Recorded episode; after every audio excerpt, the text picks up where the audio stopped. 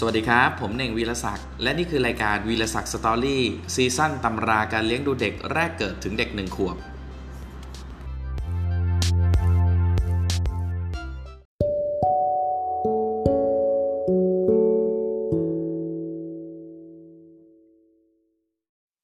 เรายังอยู่ในช่วงวัย 9 เดือนถึง 10 เดือนนะครับ ซึ่งวันนี้หัวข้อที่เราจะมาคุยกันหัวข้อใหญ่ก็คือการเลี้ยงดูนะครับ ซึ่งมีหัวมีหัวข้อย่อยทั้งหมด 5 ข้อด้วยกัน 1 คือการให้อาหารเสริม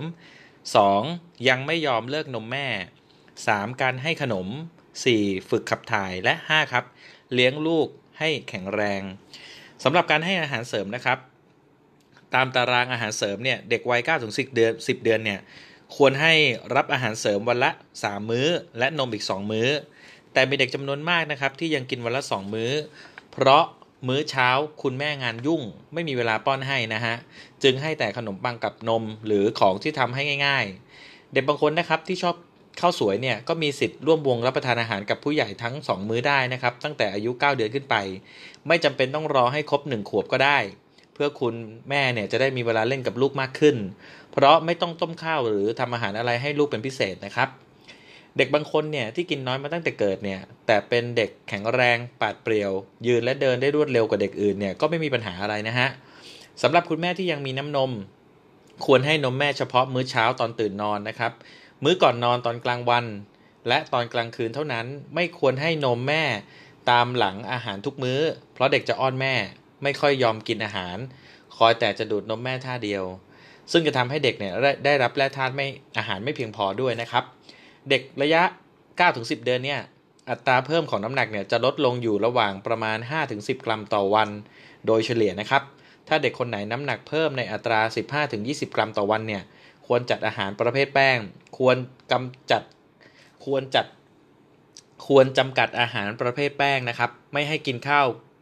เกินมื้อละ 1 ถ้วย ให้กินกับข้าวหรือผลไม้หรือนมเปรี้ยวแทนนะฮะกับข้าวสำหรับเด็กวัยนี้ไม่จำเป็นจะต้องทำอะไรที่พิสดารกว่าเดือนก่อนๆ เด็กยังคงกินไข่ เต้าหู้ฟักทองผักบุ้งตำลึงได้เหมือนเดิมนะฮะ เพียงแต่หั่นให้ชิ้นหยาบขึ้นและเพิ่มปริมาณให้มากขึ้นนิดหน่อยนะครับสำหรับอาหารประเภทปลาไม่ไม่ต้องจำกัดอยู่เฉพาะปลาเนื้อขาว ปลาทู ปลาโอ ปลาอินทรีให้กินได้นะฮะ แต่ควรระวังเรื่องการเรื่องก้างปลาติดคอด้วย อาหารทะเลจำพวกกุ้งปูหอยให้กินได้ในปริมาณน้อยๆนะฮะอาหารพวกหมูเนื้อไก่ควรบดให้ถ้าเป็นชิ้นชิ้นนะครับ เด็กส่วนใหญ่จะเคี้ยวนิดหน่อยแล้วเอาลิ้นดุนออกมาหมด มีเด็กบางคนนะครับ ซึ่งแพ้นมวัวตอนอายุ 1 เดือน นมแม่ไม่พอ คุณแม่ให้นมวัวเพิ่ม ปรากฏว่าเด็กอาเจียนออกมาหมดนะครับพออายุ 3 เดือนลองให้ดูอีกครั้งหนึ่งเนี่ยเด็กก็อาเจียนอีก หลังจากนั้นคุณแม่จึงไม่กล้าให้ลูกกินนมวัวอีกเลยนะครับ เด็กแบบนี้หมออาจจะบอกว่าเป็นโรคแพ้นมวัว และแนะนำให้ใช้นมถั่วเหลืองแทน ถ้าเด็กแพ้นมวัวจริง ก็ให้งดนมวัวไปเลยนะฮะ แล้วให้กินพวกนมถั่วเหลืองหรือนมเต้าหู้แทน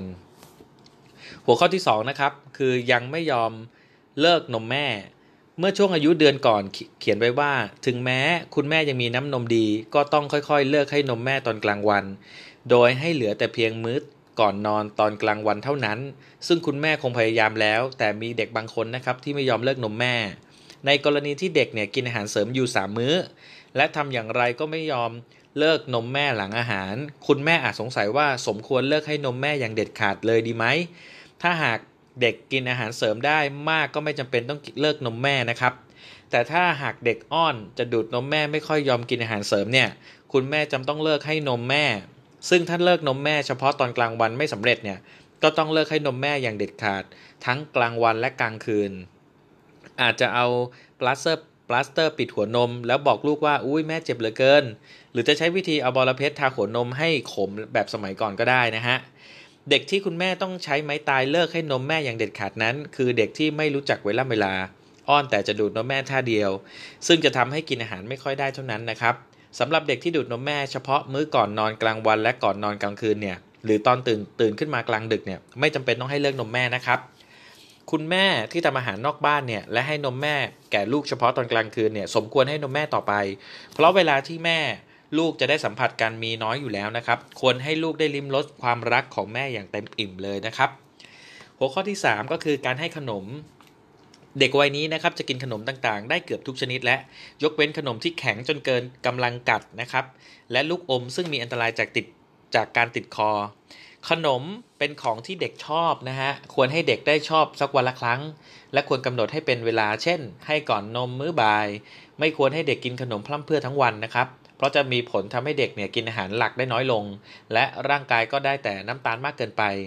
สำหรับเด็กที่อ้วนเกินไปอยู่แล้ว น้ำหนักเกิน 10 กิโลกรัมขึ้นไปในวัย 9 เดือนเนี่ย ไม่ควรให้ขนมมากเลี่ยงไปให้ขนมประเภทบุ้นและผลไม้แทนดีกว่านะครับ ยกเว้นกล้วยซึ่งให้แคลอรี่สูงครับ หัวข้อที่ 4 เรื่องการฝึกขับถ่าย เด็กวัย 9 เดือนถึง 10 เดือนนี้ยังบอกว่าต้องการจะฉี่ไม่ได้ อาจจะมีเด็กบางคนนะครับ ซึ่งฉี่ซึ่งซึ่งฉี่ไม่ค่อยบ่อย และคุณแม่จับนั่งกระโถนทุกชั่วโมงเนี่ยเด็กก็ฉี่ลงกระโถนโดยดีวันวันหนึ่งเนี่ยเกือบไม่ทำผ้าอ้อมหรือกางเกงเปียกเลย แต่เด็กบางคนนะครับ ฉี่บ่อย ถ้าไม่อยากให้เด็กฉี่ลดกางเกง จะต้องจับนั่งกระโถนทุกครึ่งชั่วโมง ซึ่งในที่สุดเด็กจะต่อต้านไม่ยอมนั่ง และคุณแม่ยิ่งประสาทเท่าไหร่ คุณแม่จะยิ่งประสาทเท่าไหร่นะครับ คุณลูกก็ยิ่งฉี่บ่อยขึ้นอีกนะครับ การที่เด็กไม่ฉี่หรืออึลงกระโถนในวัยนี้ ไม่ใช่เป็นเพราะคุณแม่ฝึกไม่ดี แต่เป็นเพราะเด็กไม่ชอบกระโถน หรือเป็นที่เด็กนะครับฉี่บ่อยและอึง่ายเท่านั้นเองครับหัวข้อสุดท้ายนะครับ หัวข้อที่ 5 ก็คือเลี้ยงลูกให้แข็งแรง เด็กวัยนี้นะครับ อยากลุกขึ้นยืนและเดิน คุณแม่ควรช่วยสนับสนุนฝึกในเรื่องนี้ เก็บของเกะกะในห้องให้หมด และให้เด็กเนี่ย เกาะกล่องใหญ่เข็นเดิน ถ้าเดิน ถ้าเดินก่อนเนี่ย เด็กเข็นกล่องกระดาษแข็งได้แล้ว เดือนนี้ควรหาอะไรหนักๆ เช่น เบาะนั่ง ใส่เข้าไปในกล่อง เพราะถ้าเบาเกินไปเด็กจะเข็นไม่ได้ ไม่ควรให้เด็กเข็นรถที่มีล้อเดิน เพราะรถจะวิ่งเร็วเกินไปนะครับ ถ้าเป็นเก้าอี้หนักๆ ที่มีล้อ พอจะให้เด็กเข็นได้ แต่คุณแม่จะต้องเฝ้าอยู่ด้วย เด็กวัยนี้นะครับจะจับเชือกได้เองแล้ว จึงชอบนั่งชิงช้า แต่คุณแม่ต้องอยู่ข้างๆด้วย เวลาให้เล่นชิงช้าควรหาอะไรนิ่มๆ ปูข้างล่างนะครับ หรือปูหรือปูทรายหนาๆ ใต้ชิงช้าก็ได้ ไม้ลื่นเตี้ยๆ วัยนี้เนี่ยชอบเล่นมาก เด็กที่ยังยืนไม่เก่ง คุณแม่ควรช่วยฝึกให้ยืน โดยให้จับห่วงสองมือ และคุณแม่ช่วยดึงให้ยืนนะครับ การฝึกแบบนี้ทำวันละสองครั้ง ครั้งละประมาณ 5-6 นาทีเท่านั้นนะครับ เด็กที่มีน้ำหนักตัวมากจนยืนไม่ไหวเนี่ย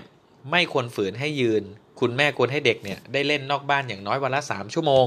แต่ไม่ใช่เอาเด็กเนี่ยใส่รถเข็นเดินเล่นเท่านั้น ควรปล่อยให้เด็กเล่นออกกำลังกายบนพื้นสนาม ที่จริงนะครับ น่าจะมีใครสนใจทำสนามเด็กเล่นที่มีชิงช้า ไม้ลื่น และเครื่องเล่นสำหรับเด็กให้ทั่วบ้านทั่วเมืองเลย ขณะที่ว่าบ้านไหนๆก็เดินไปเล่นได้ เด็กไทยจะได้แข็งแรงกันทั่วหน้านะครับ เอาละครับสำหรับวันนี้ก็เป็น หัวข้อในเรื่องของการเลี้ยงดูเด็กนะครับ ซึ่งมี 5 หัวข้อ 1. การให้อาหารเสริม 2. ยังไม่ยอมเลิกนมแม่ทำยังไง 3. การให้ขนม 4. ฝึกขับถ่าย และ 5. เลี้ยงลูกให้แข็งแรงนะครับสำหรับ episode ต่อไปเราจะคุยกันเรื่องของสภาพแวดล้อม และก็สิ่งผิดปกตินะครับ ซึ่งจะค่อนข้างยาวนิดนึงนะครับ episode นี้จะสั้นหน่อยนะฮะเพื่อจะได้แบ่งเป็นหมวดหมู่ให้ชัดเจนครับ แล้วพบกันใน episode หน้า วันนี้ลาไปก่อน สวัสดีครับ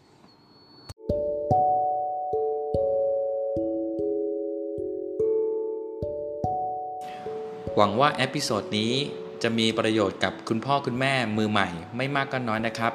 และพบกันใหม่ในตอนหน้าวันนี้ลาไปก่อน สวัสดีครับ